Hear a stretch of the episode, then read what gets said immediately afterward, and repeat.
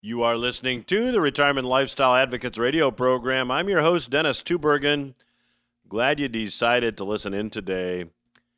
Joining me once again on today's program is returning guest, Mr. Michael Pento. I caught up with Michael this past week as he was traveling. I'll get Michael's take on what's going on with stocks, bonds, and the U.S. economy.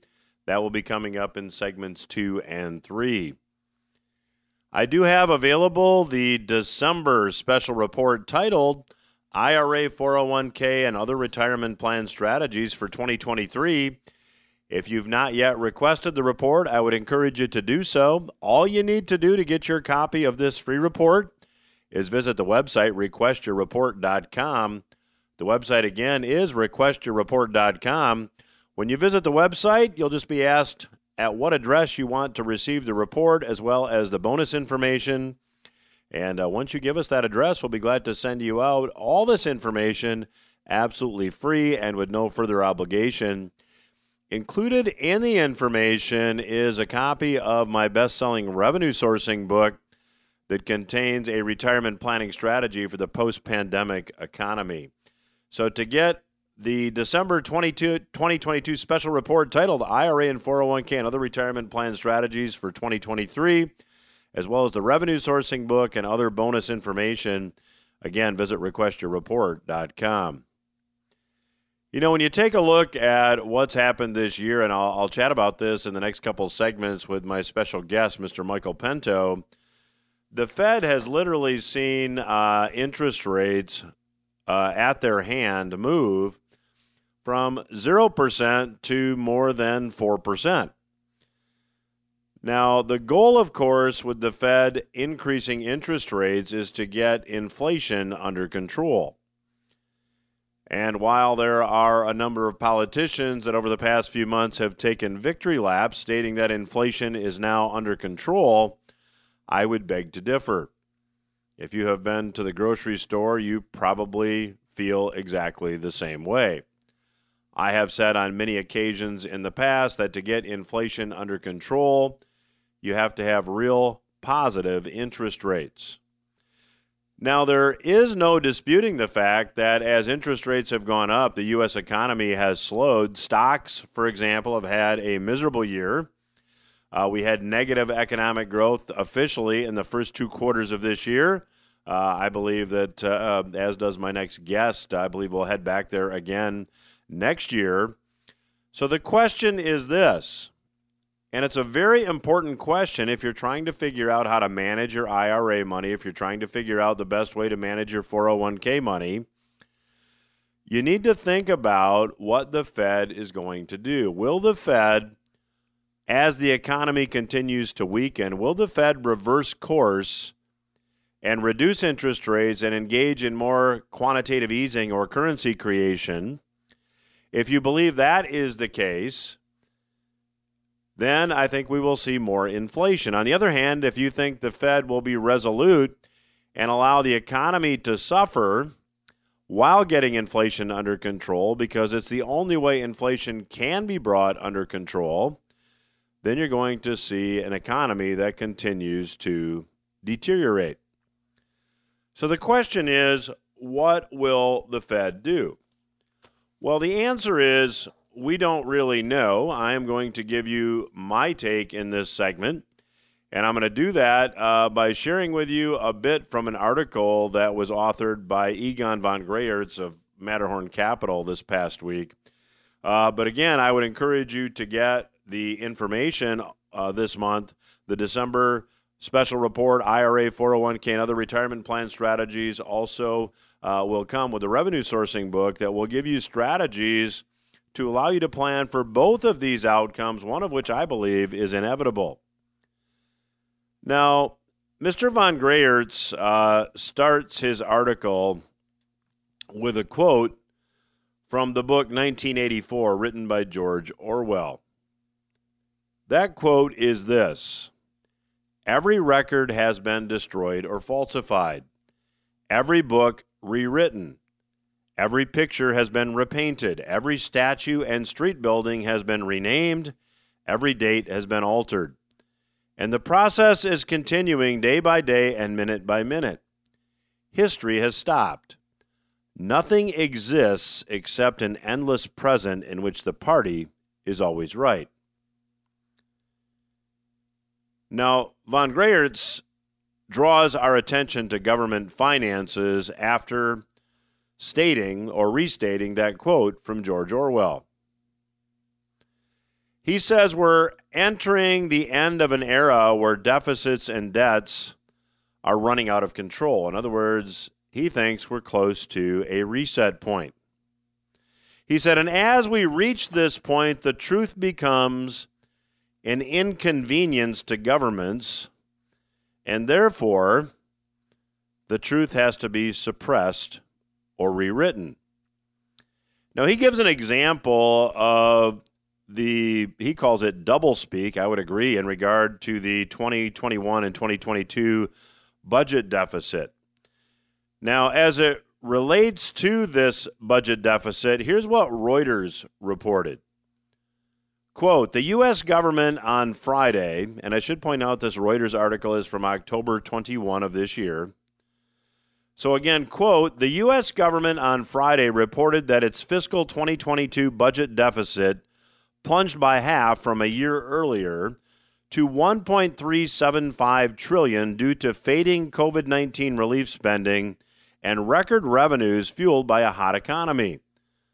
But student loan forgiveness, forgiveness costs limited the reduction. The U.S. Treasury said the $1.4 trillion reduction in the deficit was still the largest ever single year improvement in the U.S. fiscal position as tax receipts reached 4.9 trillion up 850 billion or 21% from fiscal 2021 now, if you were to read that article in a newspaper written by Reuters or distributed by Reuters, a very reputable source, you would say, wow, isn't that great?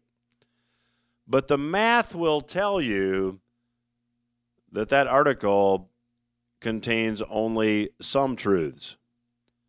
See, if the deficit was 1.4 trillion, wouldn't it make sense that the federal debt would only increase by that same amount. Yet, during this time frame when the deficit was allegedly only 1.4 trillion, why did the debt increase by 2.5 trillion? Well, kind of brings you back to that Orwell quote, doesn't it? Every record has been destroyed or falsified. See, the reality is the deficit wasn't halved at all. Instead, half of it was stated below the line, below the bottom line, as a budget adjustment. So the budget deficit amount reported was not true, but the actual amount of debt that was reported, at this point anyway, was true. And some of you may remember that the Clinton budget surpluses in the late 1990s were really a result of creative count accounting. There really were no surpluses because the debt continued to grow. Von Greyerz says this kind of reminds us of the Mark Twain quote There are lies, damned lies, and statistics. Now, Von Greyerz points out, and I would certainly agree, that it seems that there are storm clouds on the on the horizon for 2023. He points out that in the United Kingdom, many ordinary people cannot afford to keep their heating on or to eat properly, and this is before winter has reached its peak. He adds the situation in Ukraine seems to de- to deteriorate with Russia and the US involved as well as China and the periphery and it could easily escalate. But the big problem is this $300 trillion of global debt and $2 quadrillion of quasi debt in the form of derivatives.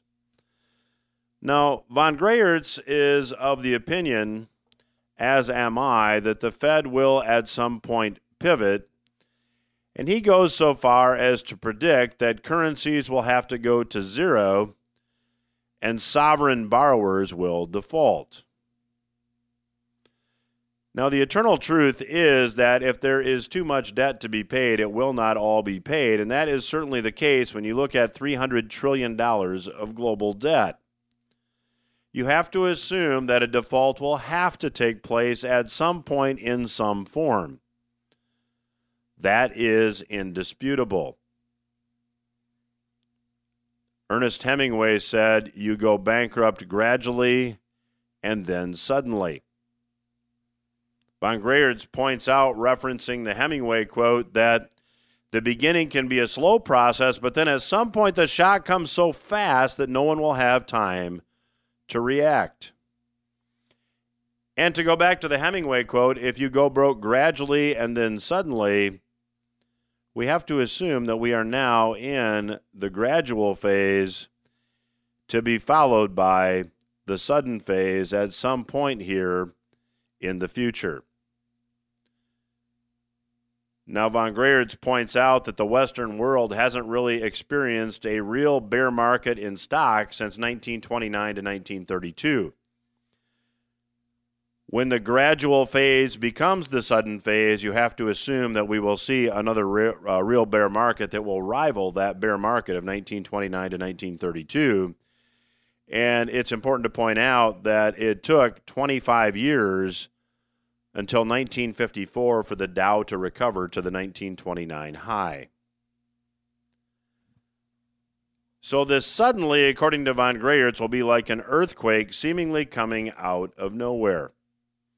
And I would agree that that will be the case. That's why I would encourage you to get the December special report, the IRA, 401k, and other retirement plan strategies for 2023, because with the report will be the revenue sourcing book, which will contain strategies for the environment in which we now find ourselves. To get the report, requestyourreport.com is the website.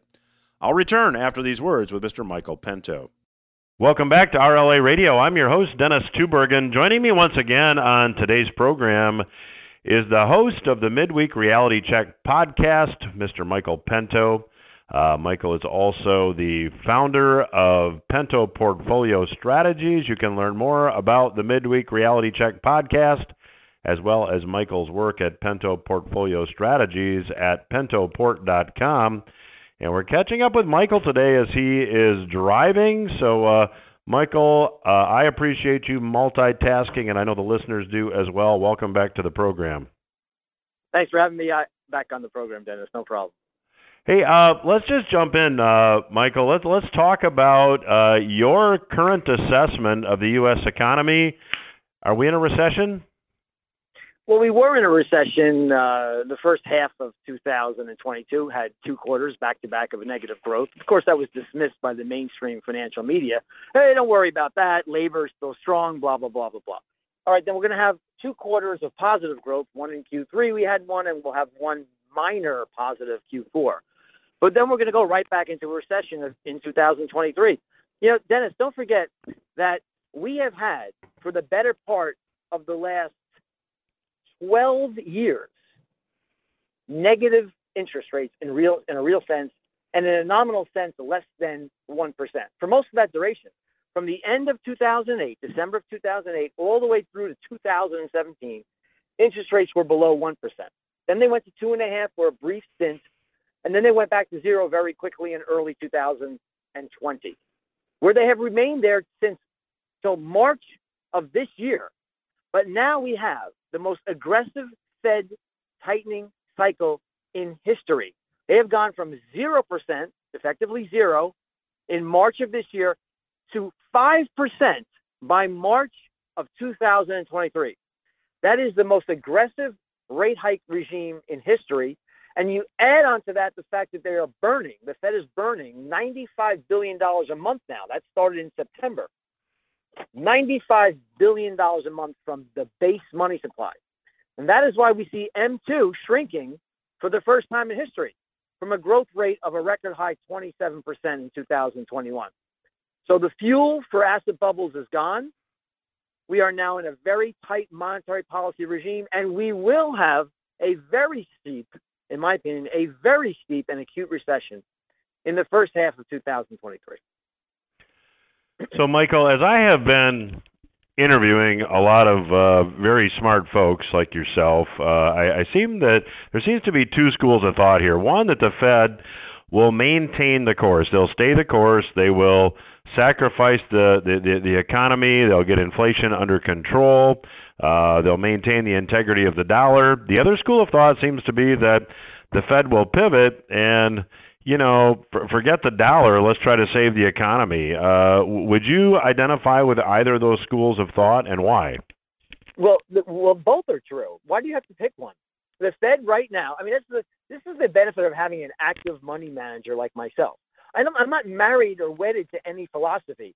You know, the dollar is going to go down, gold is going to go to the moon, or gold's going to go down, the dollar is going to uh, uh, go, crash or go to the moon. I don't I don't have those kind of set dogmas in my trading philosophy. I look at the second derivative of inflation and growth, the rate of change of the rate of change of inflation and growth. And they're both headed sharply lower right now because the Fed is, as I just laid out very succinctly, the most hawkish regime of monetary policy tightening since 1913. So right now you have to invest to be very defensive because the Fed is fighting inflation. That's their number one priority and they will continue to do so until something breaks. And I don't like when people say that, so I like to put a little more meat on the bones.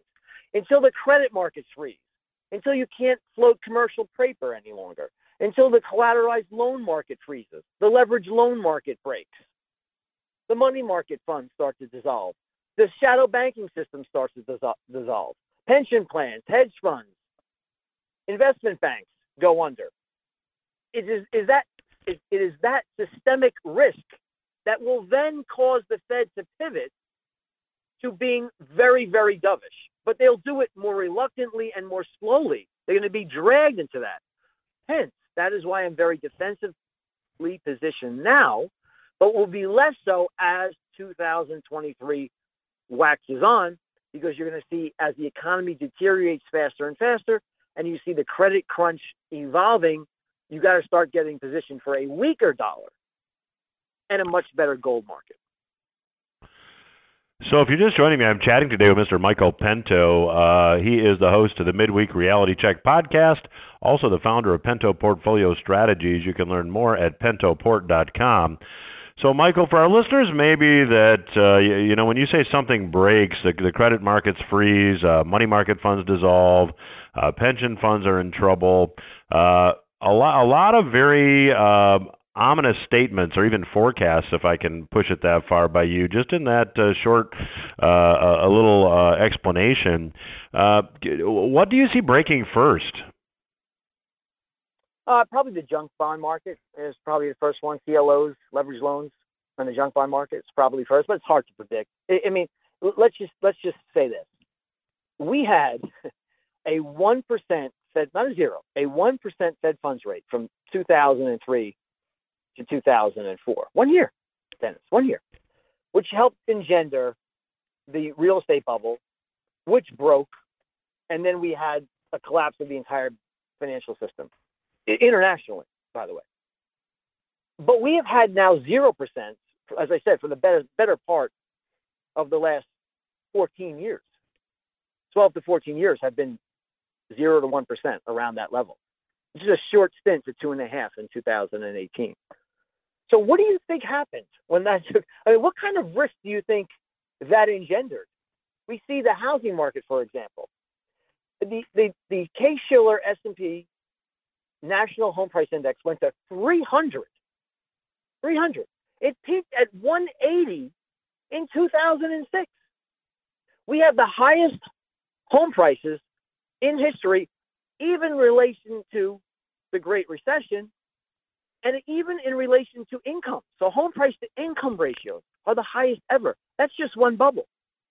We had a massive bubble in fixed income where we had negative nominal interest rates, where junk bonds in the United States traded 200 basis points below where treasuries normally trade. That bubble is bursting. Even in Japan, we learned today that they can no longer maintain a 25 basis point, one quarter of 1% cap on their 10 year note. And they broke that. Now they doubled it. Now it's 50 basis points, a half of 1%. But that, you know, they say that genie's out of the bottle. Now the Bank of Japan is engendering inflation by printing trillions upon trillions upon trillions of yen, trying to maintain that peg that no longer that's no longer no longer a tenable situation. So now you have a situation where you could have rising bond yields in the United States, like you have had this year, and that is happening in the context of a recession, like you had in the first part of this year and will have in 2023. So you're not going to have that ballast from the bond market, perhaps, as you used to, at least not as so much on the longer end. That's why we have a very short position in long duration treasuries. Most of our treasuries are shorter term because we're having a much better yield, getting a much better income stream there. So we had the bond market bubble, we had the housing market bubble, and of course, in the on the equity front, we had equity prices. The valuation of equities were 220% of the underlying economy at the start of this year. That is light years ahead of any other metric, that ratio, any other reading on that ratio in history. Just to give you an example, back in the start of the Great Recession, that ratio was just 100%, 104 to be exact, not 220 then. So you have all three bubbles engendered from those very artificially low interest rates, the printing of the balance sheet up to uh, nine trillion dollars. All those bubbles are now bursting. So we, how could we not? How could we avoid not having a recession and a bad one? I don't see it. So, Michael, you mentioned at the outset, at the beginning of this segment, we've got time for just one more question here. This segment, uh, you, you mentioned at the outset that it's your belief we're heading for a deep recession. Can you maybe define that, and, and how will the average person following the Wall Street only advice of a 60 40 bucket of investments be affected? Well, normally in a recession, Dennis, uh, you'll see that uh, in an average recession, earnings drop by 30%. Well, Dennis, Wall Street now predicts earnings are going to grow in 2023 by 5%. So we have a, a big trenchant mismatch between reality. If I'm right and we have an average recession, earnings are going to plunge by 30%. And that's a that's a long way away from their, where they're predicted to rise to in 2023. So if you slap a 15 multiple on that, which is an average multiple, then you're going to get an S&P 500 around 3,000. We're at 38, 3,900 today on the S&P. It's still a long way to go on the downside. Uh, so uh, I would I would say that the 60-40 portfolio, as I mentioned before, 60% stocks, 40% bonds, neither one of those are going to work, especially stocks. But even the bond sleeve of that portfolio is not going to function the way it did in past recessions. And the only reason why that's true, or the main reason why that's true, is because inflation is much higher than the Fed's asinine 2% target. It's three times higher than that right now, at least three times higher, the way they measure it. Well, my guest today is Mr. Michael Pento. He is the host of the Midweek Reality Check podcast. He is the founder of Pento Portfolio Strategies. You can learn more about both at pentoport.com. The website again is pentoport.com. I'll continue my conversation with Michael when RLA Radio returns. Stay with us. Welcome back to RLA Radio. I'm your host, Dennis Tubbergen. Joining me again on today's program is Mr. Michael Pento. Michael is the host of the Midweek Reality Check podcast. I'd encourage you to check it out at pentoport.com. Michael is also an active portfolio manager and the founder of Pento Portfolio Strategies. You can learn more about his work at pentoport.com. So, Michael, let's just talk for a minute about um, all the debt that exists uh, in the economy. You know, I think world worldwide, I think there's 300 trillion dollars in debt. Uh, if the Fed and other central banks around the world do reverse course, if they do become more dovish, do they have a prayer of kicking this can down the road further, in your view? Well, I wrote a book in 2012, which was uh, derided by uh, most people um, who read it in the mainstream financial media because um, I guess that's a badge of honor when you come to think of it. Because it, what, what, it didn't work for a long time. Uh, I mean, I, I predicted the reason why, told you the reasons why the bond bubble was going to break, and the two reasons were either the Fed, the Fed was eventually going to engender inflation, which would cause them to do one or two things. They would have to react and dramatically raise interest rates, which would be a de facto bursting of the of the bubble. Uh, that would be the right thing to do. But I said if they ignored or if they got chickened out on that process, and they ignored inflation, then the long end of the yield curve would begin to rise intractably because that is the that is the part of the yield curve that is most concerned about inflation. Well, I think both of those things, both of those conditions are happening. So we're seeing right now we see part one of the bursting of the bond bubble, which is causing yields to spike from zero percent on the on T bills, short term T bills, all the way now to four and a quarter, four and a half percent, going above five percent on the very short end of the curve, Fed funds rate, overnight interbank lending. Um, and then I think after they collapse the economy and the markets, particularly the credit markets, then they're going to start to slowly move back towards QE and ZIRP, which will cause the long end of the yield curve to start to rise attractively. Don't forget, Dennis, that most people alive today in the financial industry weren't managing money in 1980 or in the 70s. So the mantra for decades was, "Hey, inflation's dead. We can't we can't engender it. We can't we can't cause it to rise. We can never get to two percent." That was the main concern. But now everybody who's alive and managing money understands that inflation can go from one percent to twenty percent if you count it accurately very quickly, or at least from zero percent or one percent to nine, the way the Bureau of Labor Statistics counts it. So we already know helicopter money causes inflation to rise. We did that. We did, the, we did that to the tune of six trillion dollars. So we know we know that the psychology behind disinflation and deflation has been broken. So if they once again return to some form of government handouts that are monetized by the Federal Reserve, you're going to have inflation blow right past nine percent and go into the double digits and higher. Um, in that case, you can't have a long bond in the United States trading at 4% or 3%. It's going to go high, much higher alongside that. So there's a big problem coming. And if you don't aggressively monitor the dynamics between inflation and deflation and the machinations of our fiscal and monetary policy, you're going to be on the wrong side of that trade because there's going to be a time when you want to be long bonds and there's going to be a time you want to be short bonds and bond proxies. There's going to be a time when you need to be long base metals and energy and inflation hedges, and times you want to be short them. And that's what I try to do. We're chatting to Mr. Michael Pento. His website is pentoport.com. So, Michael, uh, give us your take on uh, precious metals. You just mentioned precious metals uh, and, and, other inflation hedges. Um, what's your assessment now of gold and silver? Well, it's hard to answer that question because so I was long them early in 2022, and I sold most of my positions. Had a small five percent position in physical gold. Um, then gold uh, sort of flattened out, and the miners crashed. I, I avoided most of that demo- that you know debacle. I then went back into the miners for a quick trade a few weeks ago, and I then exited that trade. So I'm now actively trading the miners. Um, the miners are up big today because of the fact that the dollar is weaker based on the Bank of Japan's actions. Um, but I, I think that you're going to be in a trading market in gold until we get a clear manifestation of the recession. And once that happens, the door is going to be blown off for the uh, the gold market. You know, it, it, it's going to be a mad rush into physical gold and into the miners because at that point they're going to be front running the next ZIRP and QE from the Fed. And amazingly, Dennis, amazingly, I was shocked when I heard this. This was at the FOMC pro, uh, con- conference in November. Mr. Powell stated that he has no problem.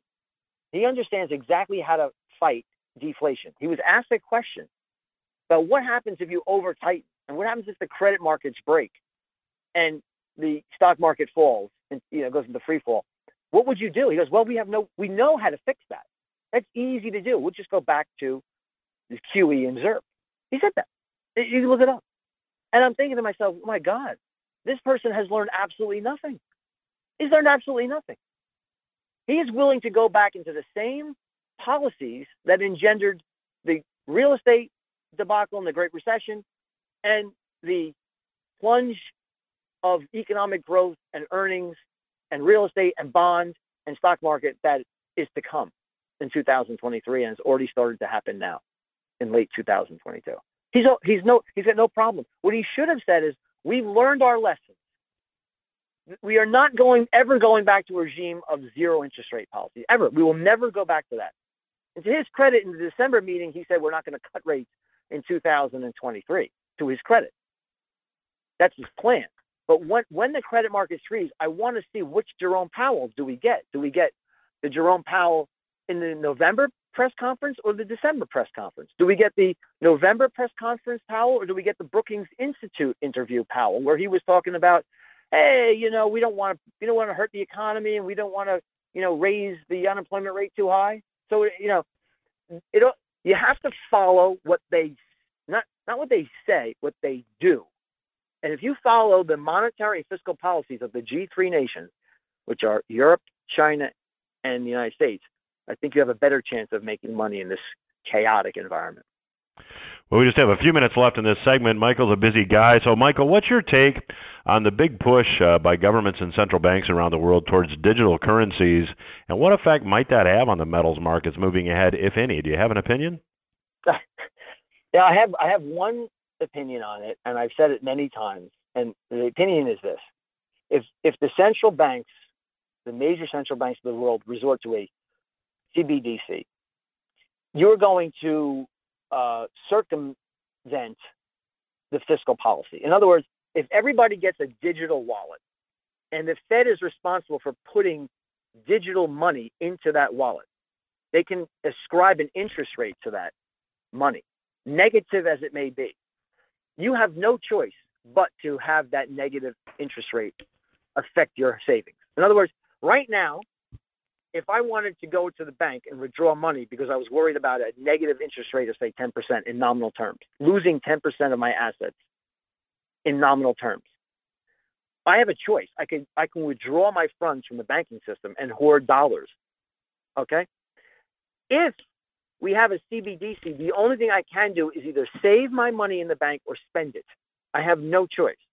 So the Fed will then have usurped control of both fiscal and monetary policies. That's my big fear. So they can impose a digital, a, a, negative real interest rate, and they can control fiscal policy by giving you money by increasing the amount of digital currency in your digital wallet. That's my big fear. I hope well, it doesn't happen. I'm sorry, Michael. We have time just just, just for one last one last question, if we could. Uh, Real estate. You mentioned that uh, you believe the real estate market's going lower. Do you, do you have a forecast? How low does it go?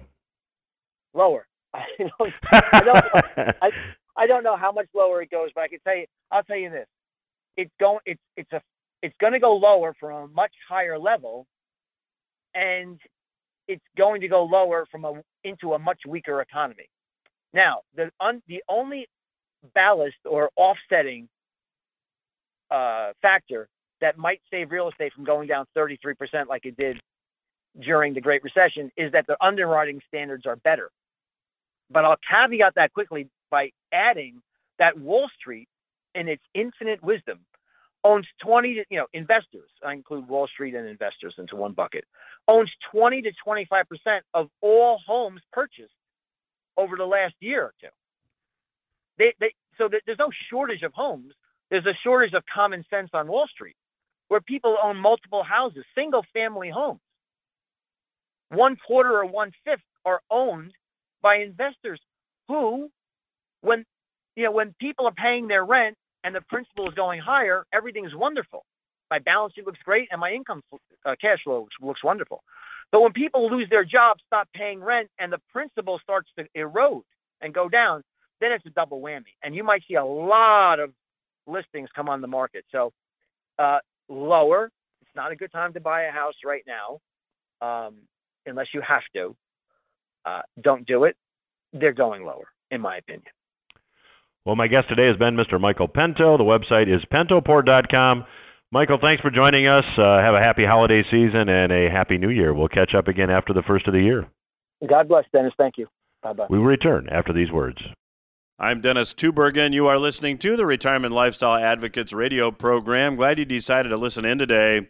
And thanks again to my special guest, Mr. Michael Pento, for joining us on today's program.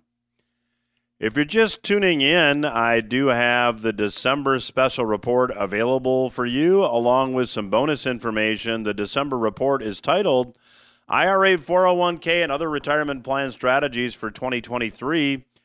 When you request that report, I'll also get you a copy of my best selling book, Revenue Sourcing The Retirement Planning Strategy for the Post Pandemic Economy.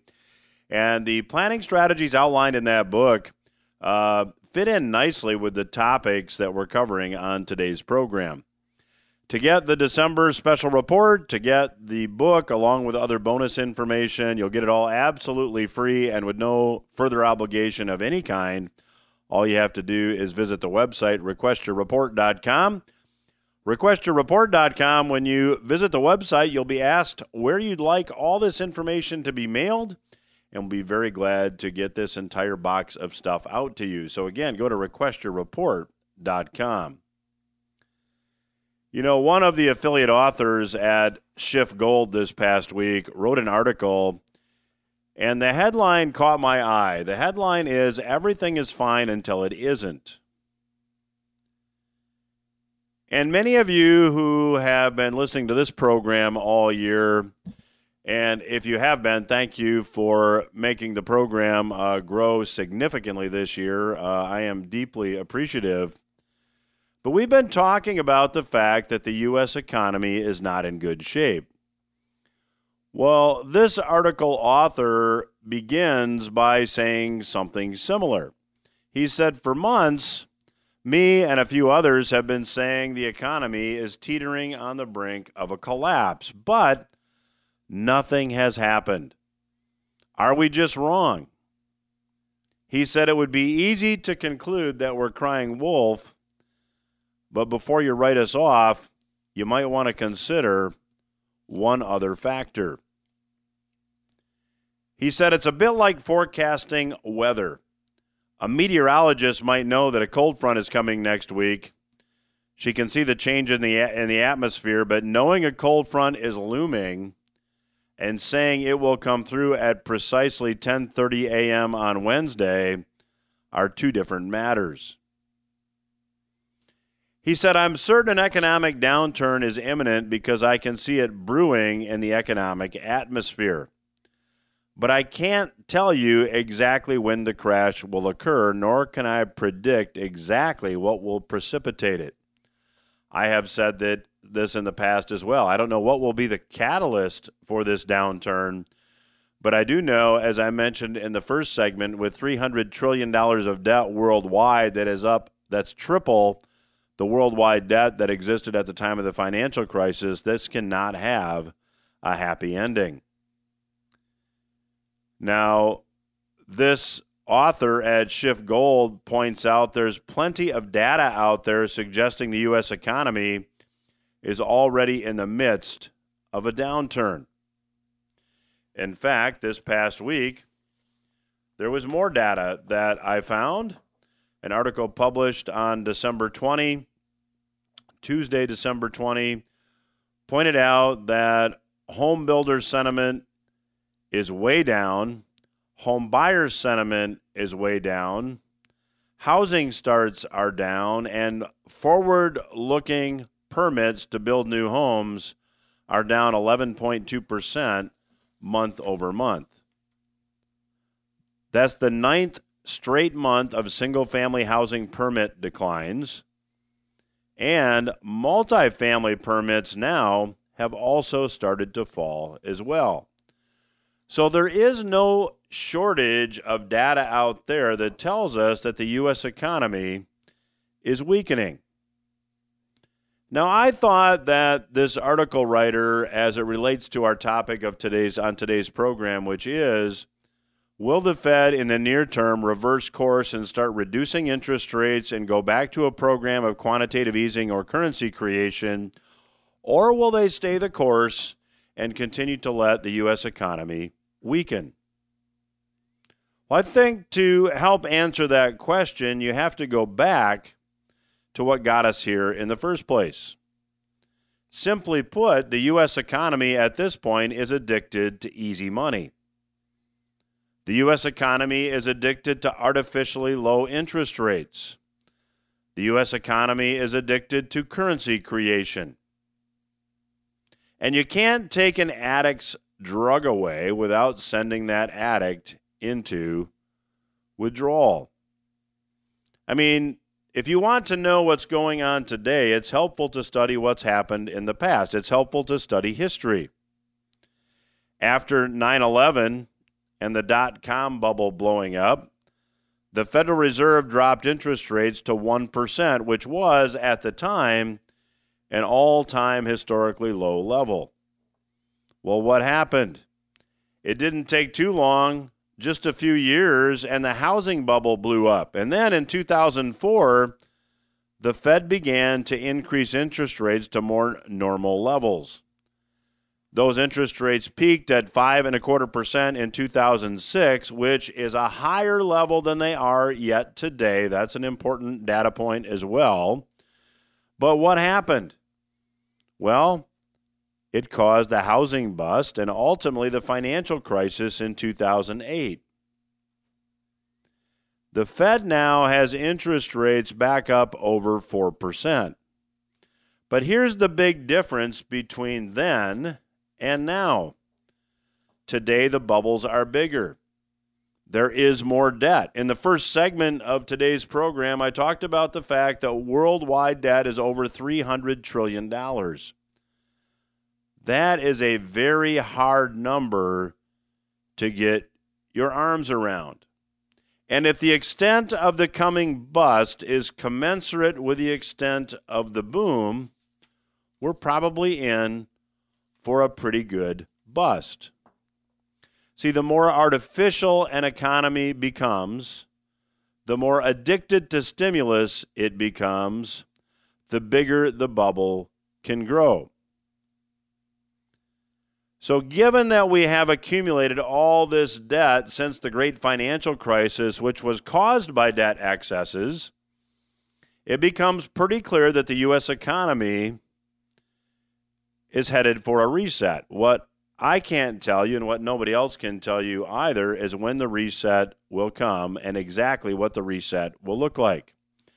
If you're just tuning in, I've got some resources available for you that may help. It's the December 2022 special report. And when you order that report titled IRA 401k and other retirement plan strategies for 2023, I'll also send you a copy of my revenue sourcing book that contains planning strategies for today's economy. It contains planning strategies to help you deal with the coming inflation should the Fed reverse course and go back to currency creation, should they reduce interest rates again, or should they stay the course and we head for this reset. So, again, go to requestyourreport.com, let us know where to mail that information, and we will be very glad to do so. Now, when you look at the dynamics from the time of the financial crisis, they are very similar to where they are today back in 2006 and 2007, people like Ron Paul, who's a past guest here on the program, Peter Schiff, also a past guest here on the program, were warning of a housing bust and a financial crisis, but the mainstream was insisting everything was fine. In fact, they were still insisting everything was fine when the Fed began cutting interest rates in September of 2007 because they knew there was a problem. The point here is that everything is fine until it isn't. And when something's artificial, it has to return to reality. So, with that, I would invite you once again to go to the website, requestyourreport.com, get the December report as well as all the other free resources. That's my program for this week. Hope you got something you can use. Talk to you again soon.